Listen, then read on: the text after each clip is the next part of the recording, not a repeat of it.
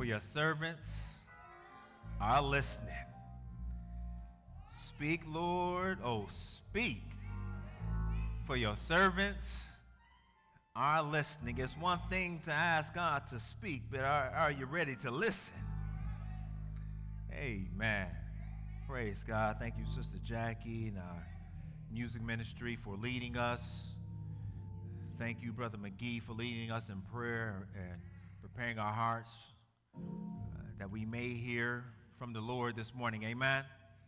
Welcome to this local body of Christ, this church gathered at Forest Baptist. So glad that you're with us today, either in person or via a live stream.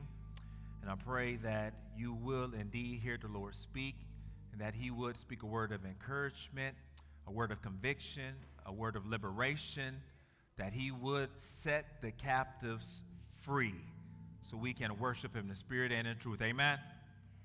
Amen. Well, if you would, please turn with me to Matthew, the 19th chapter.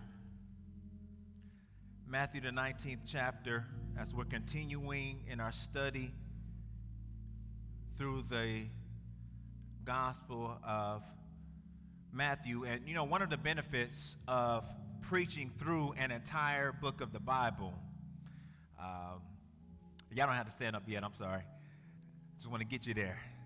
Uh, but one of the benefits of preaching through an entire book of the Bible is the journey that we have the privilege to, to walk on, right? As we go through these narratives of Scripture from the beginning to end, we see more nuances. There, there's, there's one thing to just come to a particular uh, Scripture and not see it in its complete context, uh, which is still good, but to be able to go through an entire book of the Bible, to see the nuances, to see how the narrative travels this way and travels that way. It's, it's, it's a source of encouragement and it keeps the journey fresh. You know, when I'm thinking about journeying through the Bible, I, I think back to uh, when, uh, when the children were young, we started to purchase a membership to the Louisville Zoo every single year. And we would find ourselves going multiple times over and over again uh, to the same place, right? uh, along the same path. And even right now, we've been there so much, I can kind of mentally walk the path. You know, you come through, you park, you come through the, the gates, and you head to the left. And as you head to the left, you see that uh, there's the merry-go-round, and you come around the corner, and then the rhino is right there on the right, and then you go a little bit more, then the giraffes are right there. You come around the corner, then the elephants, and you look past the elephants straight over, and then like the tigers are like, I got it mapped out of my head. I know the journey. But yet and still, even though we've been there so many times, part of the joy is just the journey and being with one another. And even though we've been there so many times, there's always something new that jumps out at us. And when I'm thinking about the journey, too, not only do we see these things jumping out at us that we may have not noticed before, but we think about like the hills. And, and after you come past the Gorilla Kingdom, you start going down the hill, and then there's the uh, I think that's the, the leopards. And then you go, and then you coming around uh, Polar Bear uh, Alley, and then the seals are right there. And then we always, we always, the snacks right there. So we always stop there and get some snacks. But, but you're going down, but then you come around and you go past the snow leopard, and on the right hand side, there's the wolves. But th- that trail that goes up the side of the, the pen for the wolves, it, it's this steep incline. Y'all know what I'm talking about, don't y'all? y'all know what I'm talking about. It's that steep incline, and you're like, man, everything's everything been easy so far, but I get to this this hill, you get to the top of the hill, you kind of breathe like, man, I know I was that out of shape. Breathing hard because that, that hill is challenging, right? You know, it's the same way with scriptures. You're coming through corners, you're going up and down, you're seeing things, but then you come to those hills those parts that you got to go up that's challenging, it's difficult. And when you get to the top or to the other side, you feel like you may be out of wind. But the Lord is taking you on a journey for His glory, but also for your good. And we find ourselves in one of those heal moments of Scripture this morning Last week, we looked at chapter 18 and what Jesus had to say about forgiveness. Uh, but then this week, we move into chapter 19. So, on the heels of forgiveness, now we're in chapter 19, and Jesus now sets his sight on the subject of divorce and remarriage. Now, remember, Jesus, he briefly touched upon this in, Mar- in uh, Matthew, the fifth chapter, during the Sermon on the Mount, and he, and he gave uh, some specific instructions on divorce and remarriage. But as we come to the text this morning, there in Matthew the fifth chapter, it, it, it, was a small text, but now there's this is a more expansive study on that subject. So today we'll reflect on this teaching uh, from Jesus as he is touching on divorce, marriage, remarriage, and singleness. Like I said, it's more expansive. So now, if you would, Matthew the 19th chapter, we'll be looking at verses 1 through 12. So if you are able, may we all stand together in honor of the reading of God's word. This is the word, the words of Christ. May his words transform us from the inside out this morning. Now, when Jesus had finished these sayings, he went away from Galilee and entered the region of Judea beyond the Jordan, and large crowds followed him and healed, and he healed them there. And Pharisees came up to him and tested him by asking, Is it lawful to divorce one's wife for any cause? He answered, Have you not read that he who created them from the beginning made them male and female? and said, Therefore, a man shall leave his father and his mother and hold fast to his wife, and the two shall become one flesh. So they are no longer two, but one flesh. What therefore God has joined together, let not man separate. They said to him, Why then did Moses command one to give a certificate of divorce and, and to send her away? He said to them, Because of the hardness of heart Moses allowed you to, vor- to divorce your wives, but from the beginning it was not so. And I say to you, whoever divorces his wife except for sexual immorality and marries another commits adultery. The disciples said to him, If such is the case of a man with his wife, it is better not to marry. But he said to them, Not everyone can receive this saying, but only those to whom it is given. For there are eunuchs who have been so from birth, and there are eunuchs who have been made eunuchs by men, and there are eunuchs who have made themselves eunuchs for the sake of the kingdom of heaven. Let the one who is able to receive this receive it. May the Lord add a blessing to the reading of his word. You may be seated this morning. And as the Lord has so chosen, chosen to bring us to this text, may we be faithful to heed his word. And I'd like to just place a tag upon this morning's text, this sermon, what divorce says about our priority. What divorce says about our priority. Why don't you pray with me?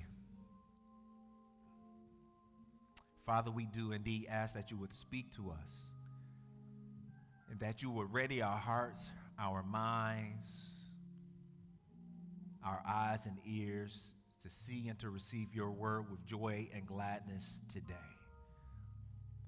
Father, as you have been moving us through this narrative, there has been hills and valleys, easy things that encourage, hard things that challenge. And this morning, as we come to this text, oh God, I pray that you would just do multiple things within our hearts and our lives. I ask that you would bring conviction of sin.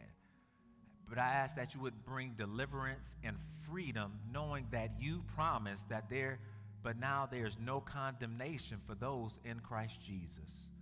Father, I pray that you would liberate someone, that you would challenge someone, that you would reveal yourself to us that you have a better way. And Father, in seeing all that, may we see Jesus. So, Father, have mercy upon me as I speak, not on my behalf, but yours. So may the words of my mouth and the meditation of my heart be acceptable in your sight. O Lord, our rock and our redeemer. In Jesus' name we do pray. And all of God's people said together, Amen. Amen. So as we jump right into the text this morning, I believe that it would be true, a truthful statement to say that most all of us here or watching on the live stream has been affected by divorce in some way. And knowing that Jesus has a, had already covered this topic in Matthew, the fifth chapter, immediately uh, I, I, had the question of, well, Jesus, why, why are you bringing us back to this? Why, through the inspiration of the Holy Spirit, does Matthew pen this at this point in the narrative? Why are we talking about this again? But then, as I uh, reflected upon the text and the Holy Spirit was just ministering to my heart, remember in the Sermon on the Mount that Jesus was laying out for his disciples uh, kingdom living. What, what it means to be a disciple of Jesus and what kingdom living really looked like. And that the standard for kingdom living was completely opposite of the standards of this world. Remember, Jesus, he began to talk about anger. And he says it's not only the, the outbursts of anger, but even anger within your heart. You have murdered your brother. So when you fussing and cussing on the inside, right? He's saying that he, he's, he's raising the standard of what it means to be a, a, a kingdom minded Christian. And then he talks about retaliation that no, vengeance is mine, says the, says the Lord. If your enemy strikes you on the, the cheek, turn the other cheek.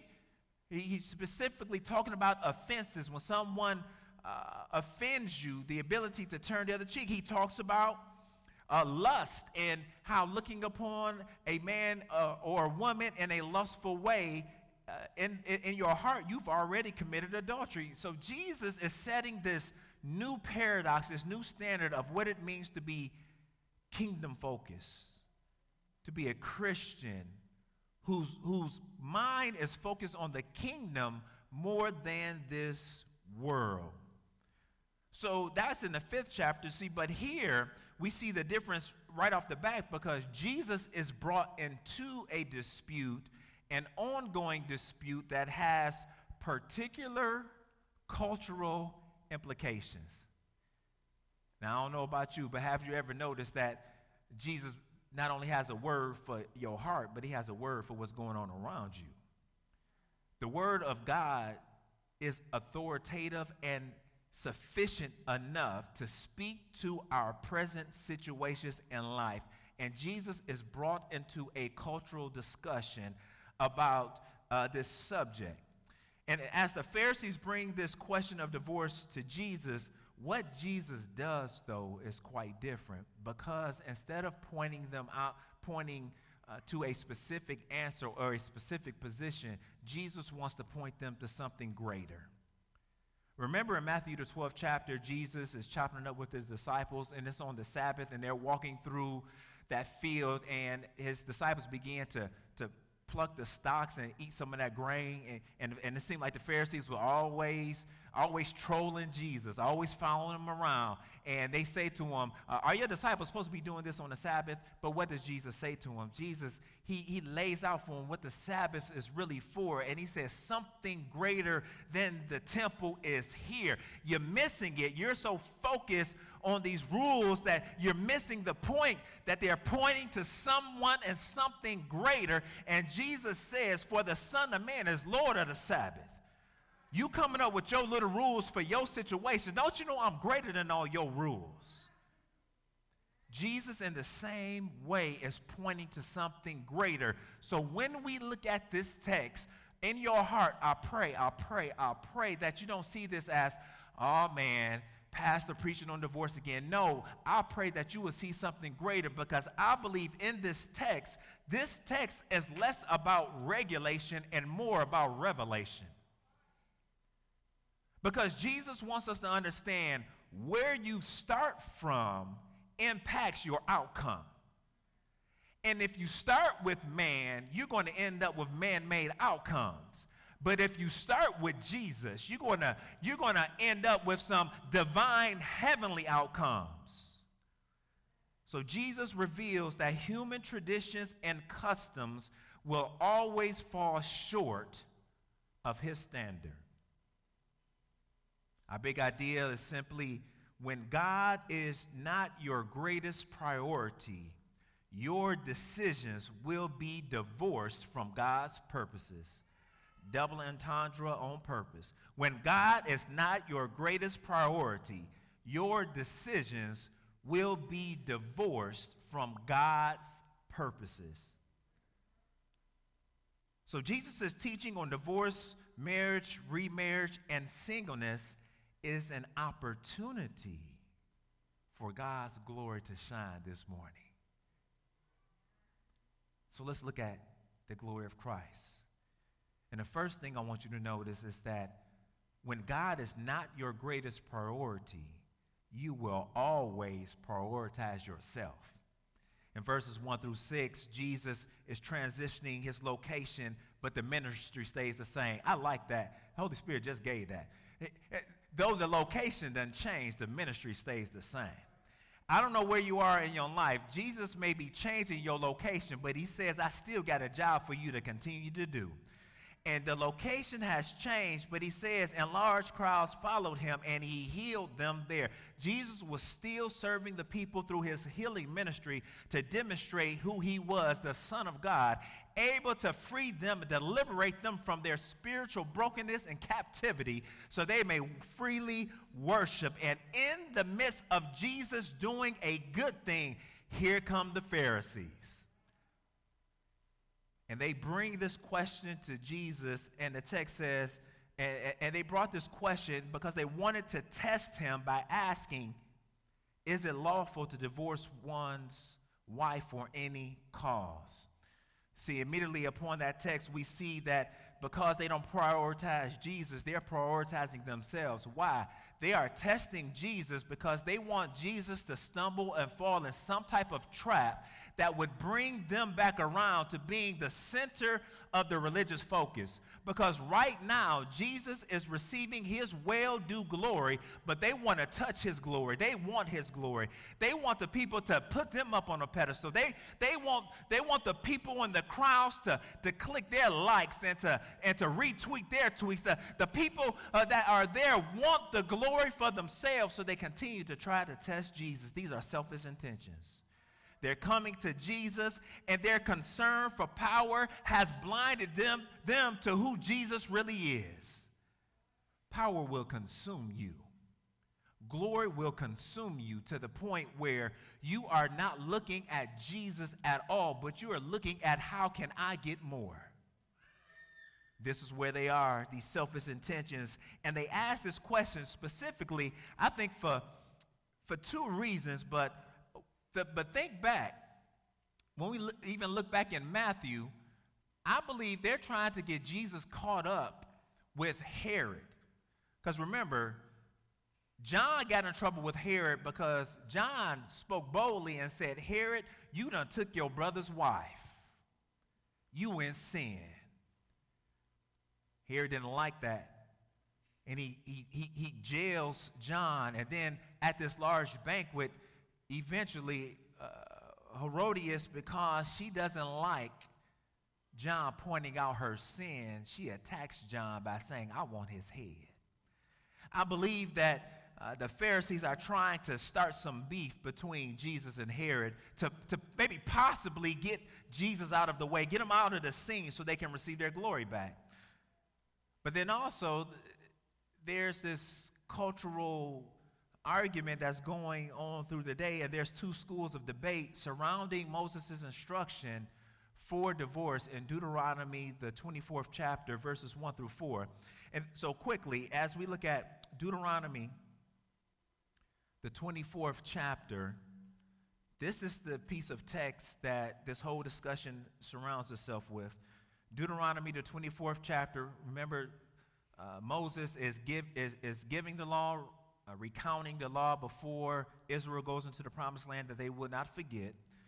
And in, in chapter 24, verses 1 through 4, Moses makes this, he says, when a man takes a wife and marries her, if she finds no favor in his eyes because he hath found some, that the key word, this is the key right here, found some indecency in her and writes her a certificate of divorce and put it, it and puts it in her hand and sends her out of his house and she departs out of his house.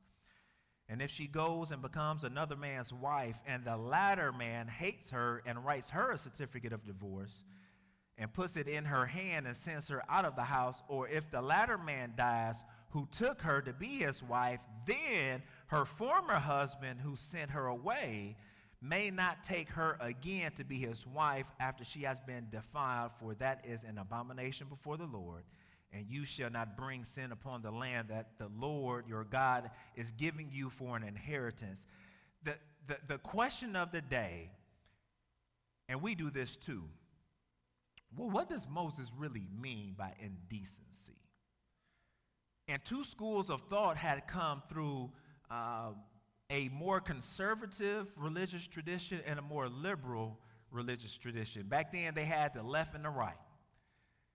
And the, the more conservative tradition would say indecency only means situations of adultery.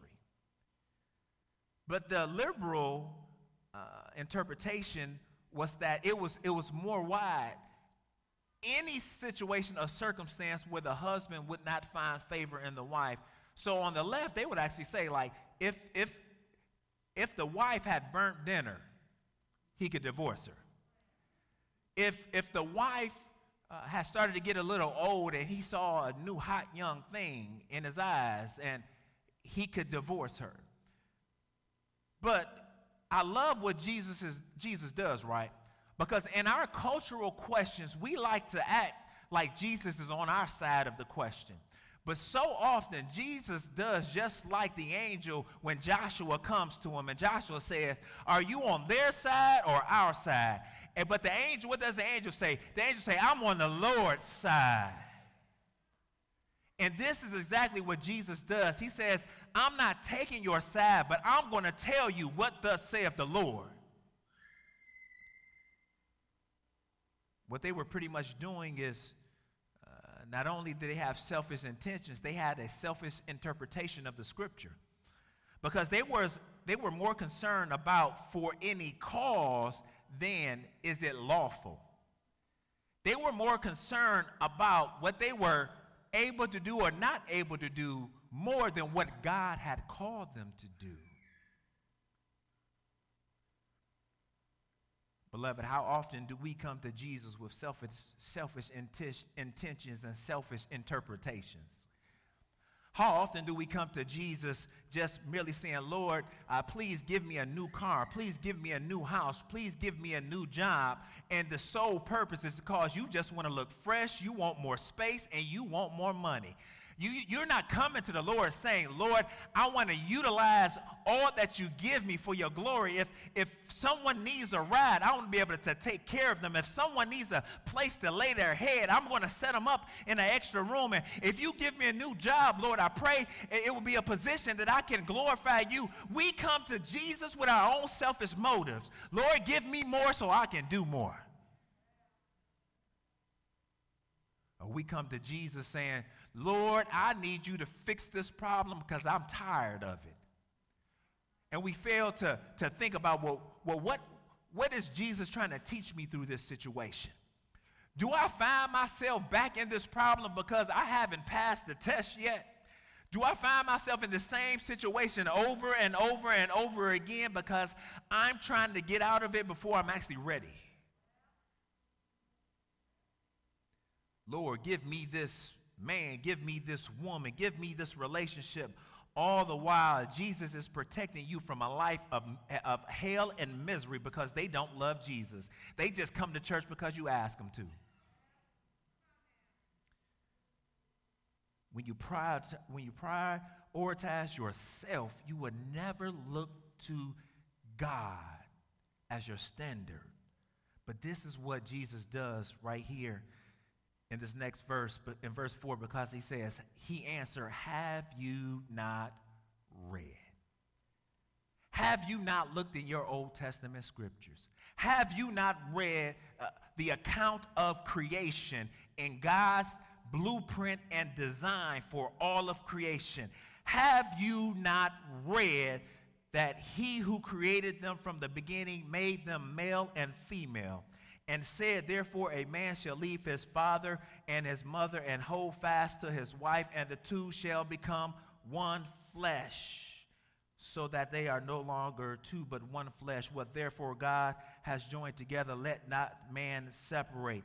God, Jesus is doing multiple things here. And in the first part, he is saying, Don't you know? You asking me if this is permissible uh, because Moses said, but don't you know that God made man. So in Genesis 1:27, so God created man in his image. In his image, he created him, male and female, he created them. And he's saying that God is the creator and sustainer of all things. So, because he is the creator and sustainer of all things, let's ask him what he has to say. Let's not go to your homeboy, to your homegirl. Let's not go to Facebook or Twitter. Let's not go to the people down the street. Let, let's go to what thus saith the Lord. God creates all mankind, but then in Genesis 2:24, when he says, "Therefore a man shall leave his uh, father and mother and hold fast to his wife and the two shall become one flesh. He quotes that here genesis 2.24 because he's saying not only did god create humanity god creates marriage. So if humans wants to know about marriage then maybe we should ask god. He is recentering the argument to put god in the middle and not man that's the key here. That's the key to this text here. Take yourself out of the middle and put Jesus in the middle. And now let him recalibrate your entire life. You was measuring your life according to humans, uh, human tradition and customs. You need to measure your entire life according to Christ.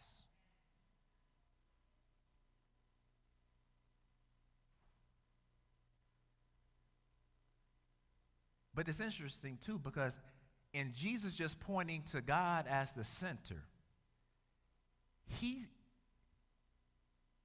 he sets forth a shockwave in this moment that should impact us today. Because what Jesus just did there was clear up a lot of confusion. Because, namely, what Jesus is saying he is saying, My heavenly Father and what He has done is the point of reference for all earthly matters. My heavenly Father's design for all of creation is immutable. It's unchangeable because he said it. It is. And then pointing back to the beginning, he starts off, he says, in saying what he says, Jesus points that God's design for gender is immutable. He made them male and female. The world may come up with multiple genders, but God has male and female. And that is not to to, to put down or, or shame anyone, but we have to take man out the center and put God back in the middle of how we judge life. So, in affirming that in the beginning he made them male and female, Jesus is affirming gender. But then, not only that, Jesus is affirming God's design for sexuality because he says, And the man and the woman shall become one the man and the woman should be married and become one flesh. So, what Jesus is saying is that sexual intimacy is to be between heterosexual individuals in, within the covenant of marriage. Therefore, a man shall leave his father and mother and hold fast to his wife, and the two shall become flesh.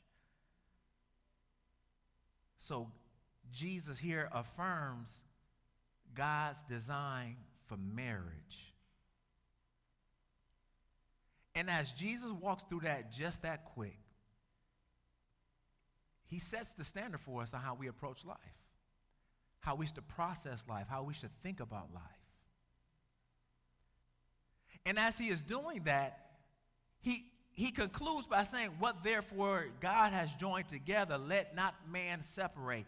And I'm gonna be honest, when I when I would read that, I would I would think about how maybe a person would would, would, would try to uh, do a divorce, or maybe somebody outside the family would try to get uh, a marriage to break. But it's actually more profound. What he is saying is not that a divorce is, is, is what separates, but he's saying if, if, if God created marriage, you can't change it. What therefore God has joined together, let not man separate. Humanity cannot change the definition of marriage. God owns that. So when we think about when, when God is not your greatest priority, it's easy to put yourself, your pleasures, your desires in the middle, middle of your life. And what Jesus is doing, he's calling the religious to, to, to prioritize the will of God over and above the will of man. You know, there's a story about this great mathematician who had spent uh, uh, many years of his life solving this unsolvable equation. And as he, he worked on it for year after year and day after day. He was getting to the point where he think he was just about to solve. He had given the, the best years of his life, and now it was almost time for retirement. And, and he, he was thinking that he can conclude on a high note. And as he gets to the end, something was off. Something was off. And he began to spend day after day after day after day going back through what was off. And what had happened was in his early years, he had incorrectly solved one of these equations that every other equation stood upon. So, because he got that one equation wrong, all of his other work was wasted. And he had an entire life wasted because he got one equation wrong. Beloved, when we put ourselves at the center of the narrative of our own life, we will waste our lives because we will get it wrong. And what Jesus is saying, when you begin, when you build the foundation on your life on humanity, your life will come crashing down. When you build your life on what people say you should do, when you build your life on doing what you feel like you want to do, when you build your life around the God of I, your world will become will come crashing down, and you will look and say, "What a waste!" Because I built my entire life on sinking sand. But Jesus is saying, but if you prioritize God, you don't have to worry about building a life upon sinking sand. And what God is saying is the purpose of your life, marriage, job, children may be off right now because you had the wrong starting point. But praise be to God that He is a God of new beginnings. And we can start over in Christ. So when God is not your greatest priority, you will always prioritize yourself. But then secondly, when God is not your greatest priority, you will always prioritize your tradition. And this is what happens in verses 7 through 9 because they come to Jesus and says, Oh, but then why did Moses command one to give a certificate of divorce? So going back to Deuteronomy, Moses institutes the certificate of divorce for a number of reasons, but primarily to protect the sanctity of marriage and to protect the woman. Because remember, in that culture, the woman and the children were completely dependent upon the husband's support. And if a man would just willy nilly divorce his wife, he's just putting her out there. and more harm could come to her. So Moses steps in and says, You need to give her a certificate of divorce that, that this is legit so she can marry someone else without the rumors, without the, uh, the looks, without being uh, not able to, to fend for herself. But to them, divorce had just become a way of life. It was part of their cultural t- tradition. It had become, it's just the way we do things here. But how does Jesus stand up against that? Jesus says, it has not, he says, the reason why that came was because of the hardness of your heart. That phrase right there, and this is the hard truth, because what Jesus is saying, he is saying divorce is always the result of sin. Always. Now, the question may be who's sin? Who's culpable? A lot of times, both parties are. But sin has gotten in there somewhere to cause this divorce. And we, we, we know this because the same language is used of Pharaoh in Exodus when it says, and, and, and, and Pharaoh hardened his heart towards God. So, a hardness of heart is saying that I am not going to listen to God. I'm not going to listen to what he, His will for my life is, and I'm going to do what I want. This is what God. This is what Jesus is saying. Because y'all was doing what y'all wanted to do, Moses made a concession to protect your society. And what, and what Jesus is revealing is that divorce is always the result of sin. It's because Adam and Eve, sin has found its way into every marriage. Genesis 3. Not only was the vertical relationship severed, ruptured, and fractured, but the horizontal relationship between the man and the woman. Jesus knows that sin is permeating and has invaded the, the human condition. This is why we need to be redeemed renewed and restored.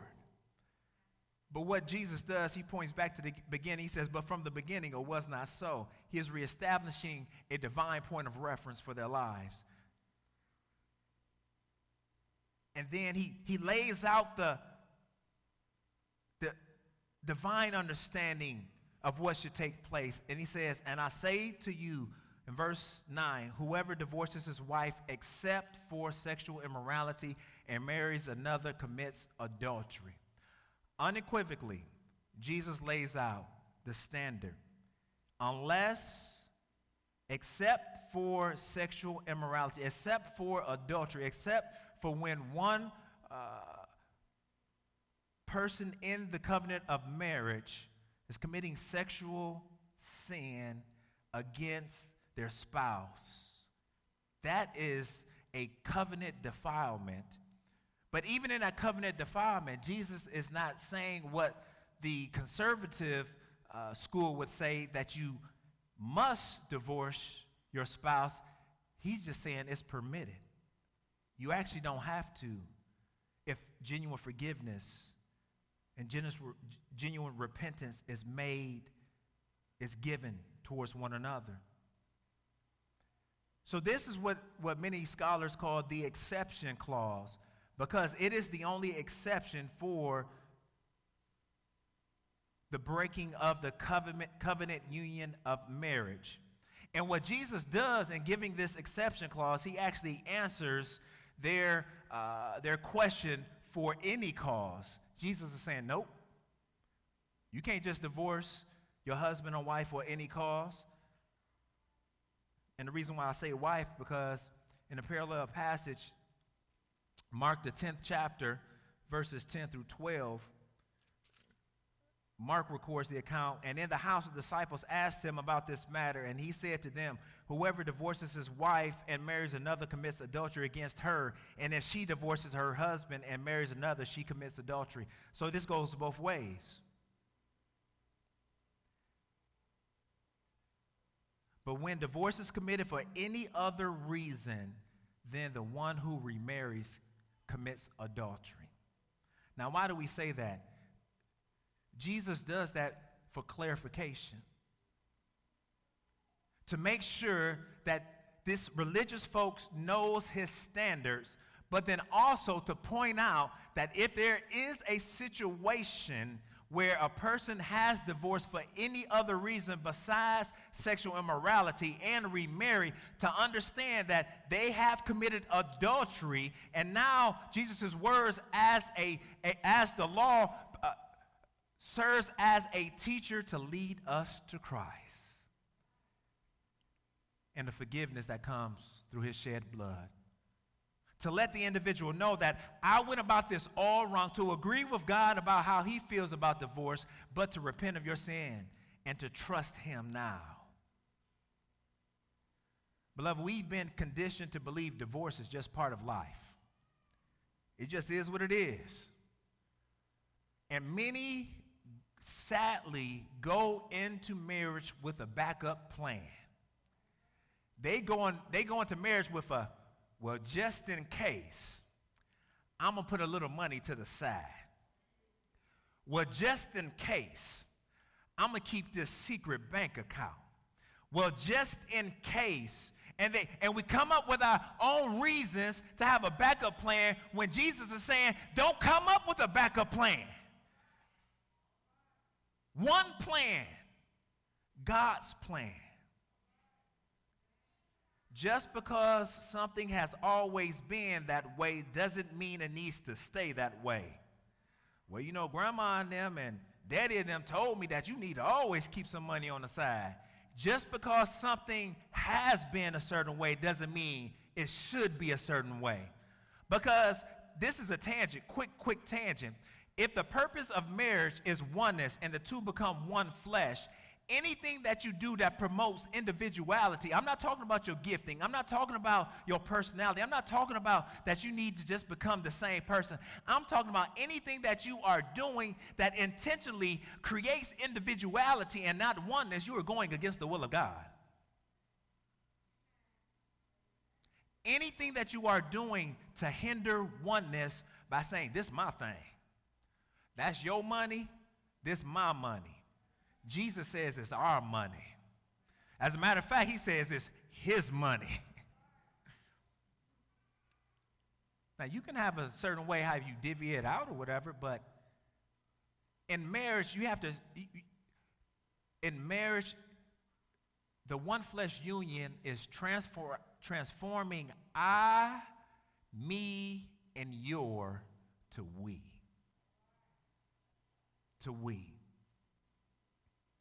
Because marriage was created by God and for God, any human tradition that attempts to rewrite the rules leads to chaos. Lastly, verses 10 through 12.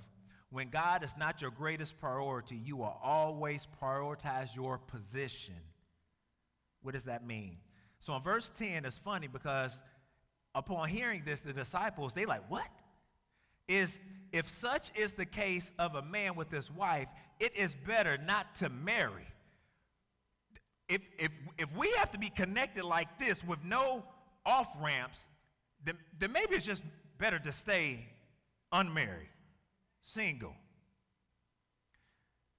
And the reason why this catches them off guard is because marriage, marriage was such a hallmark in their society. To not marry was unthinkable. So, in a sense, in a sense, they're diminishing singleness because it's not marriage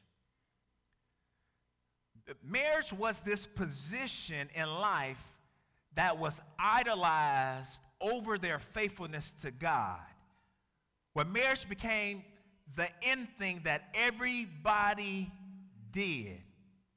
And they say, if, if such is the case of a man with his wife, it is better not to marry.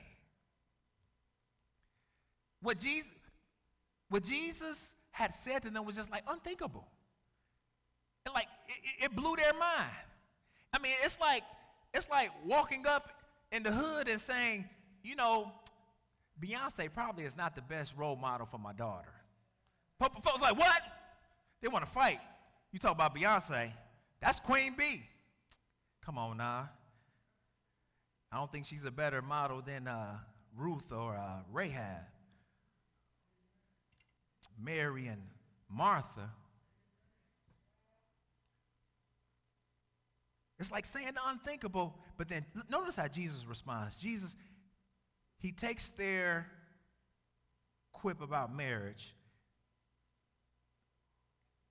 and their demeaning of singleness, and he actually esteems it.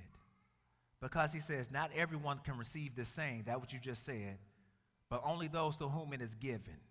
For there are eunuchs who have been so from birth, and there are eunuchs who have been made eunuchs by men, and there are eunuchs who have been made themselves eunuchs for the sake of the kingdom of heaven. Let the one who is able to receive this receive it. What Jesus is saying here is that singleness is not a less than life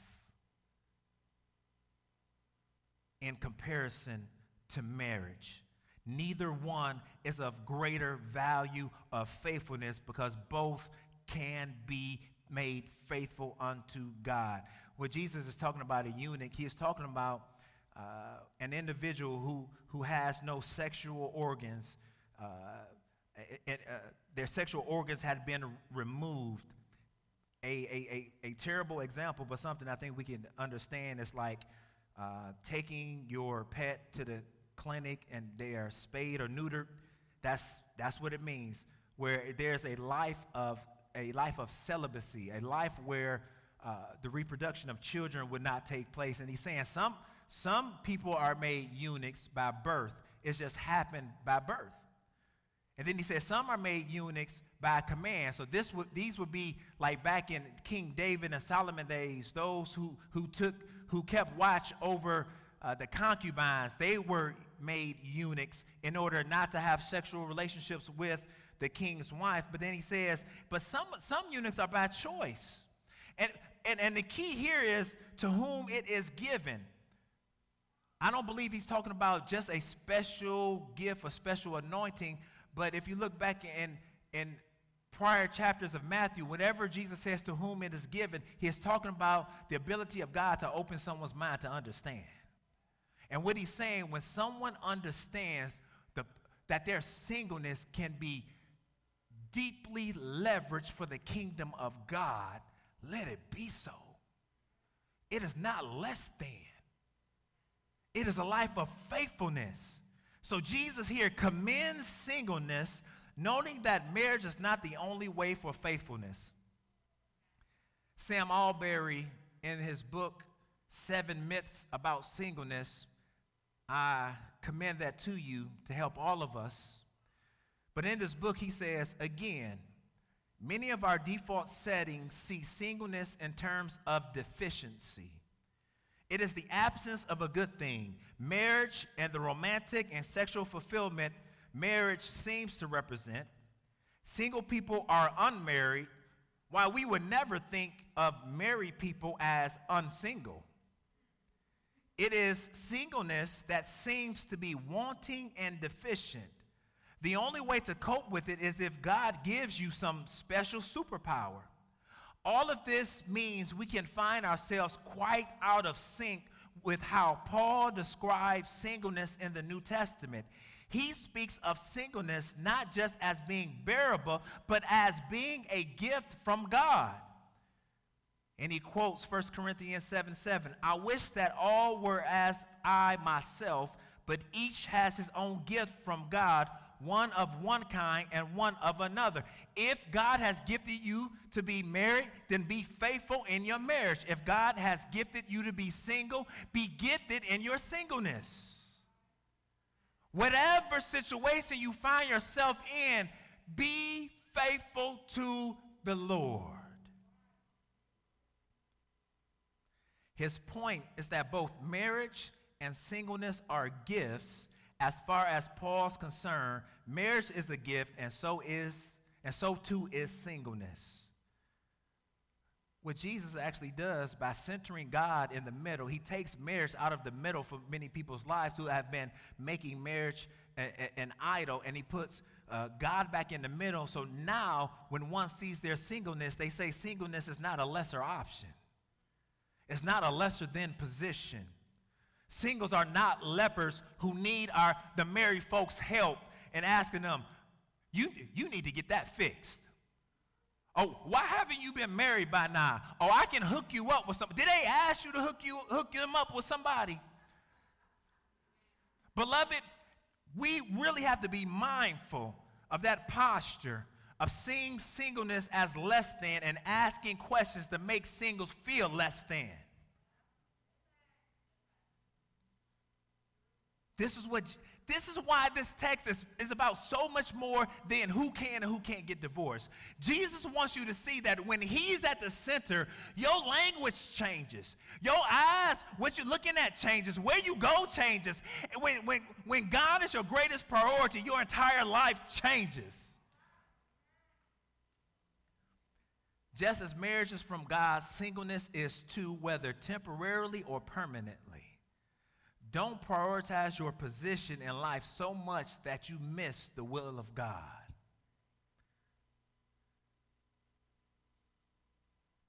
My encouragement here so if you are married, make Jesus your greatest priority.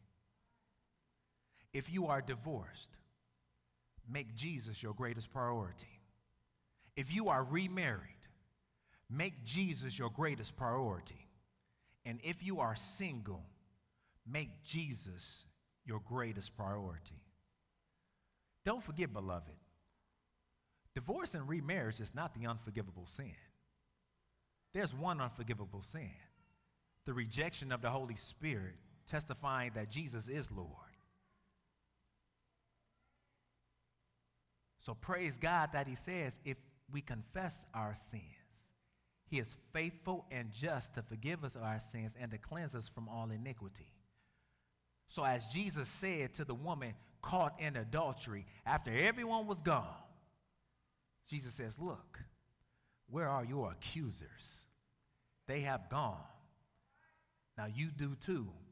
Now go and sin no more. Jesus wants to liberate somebody today and say, Go and sin no more.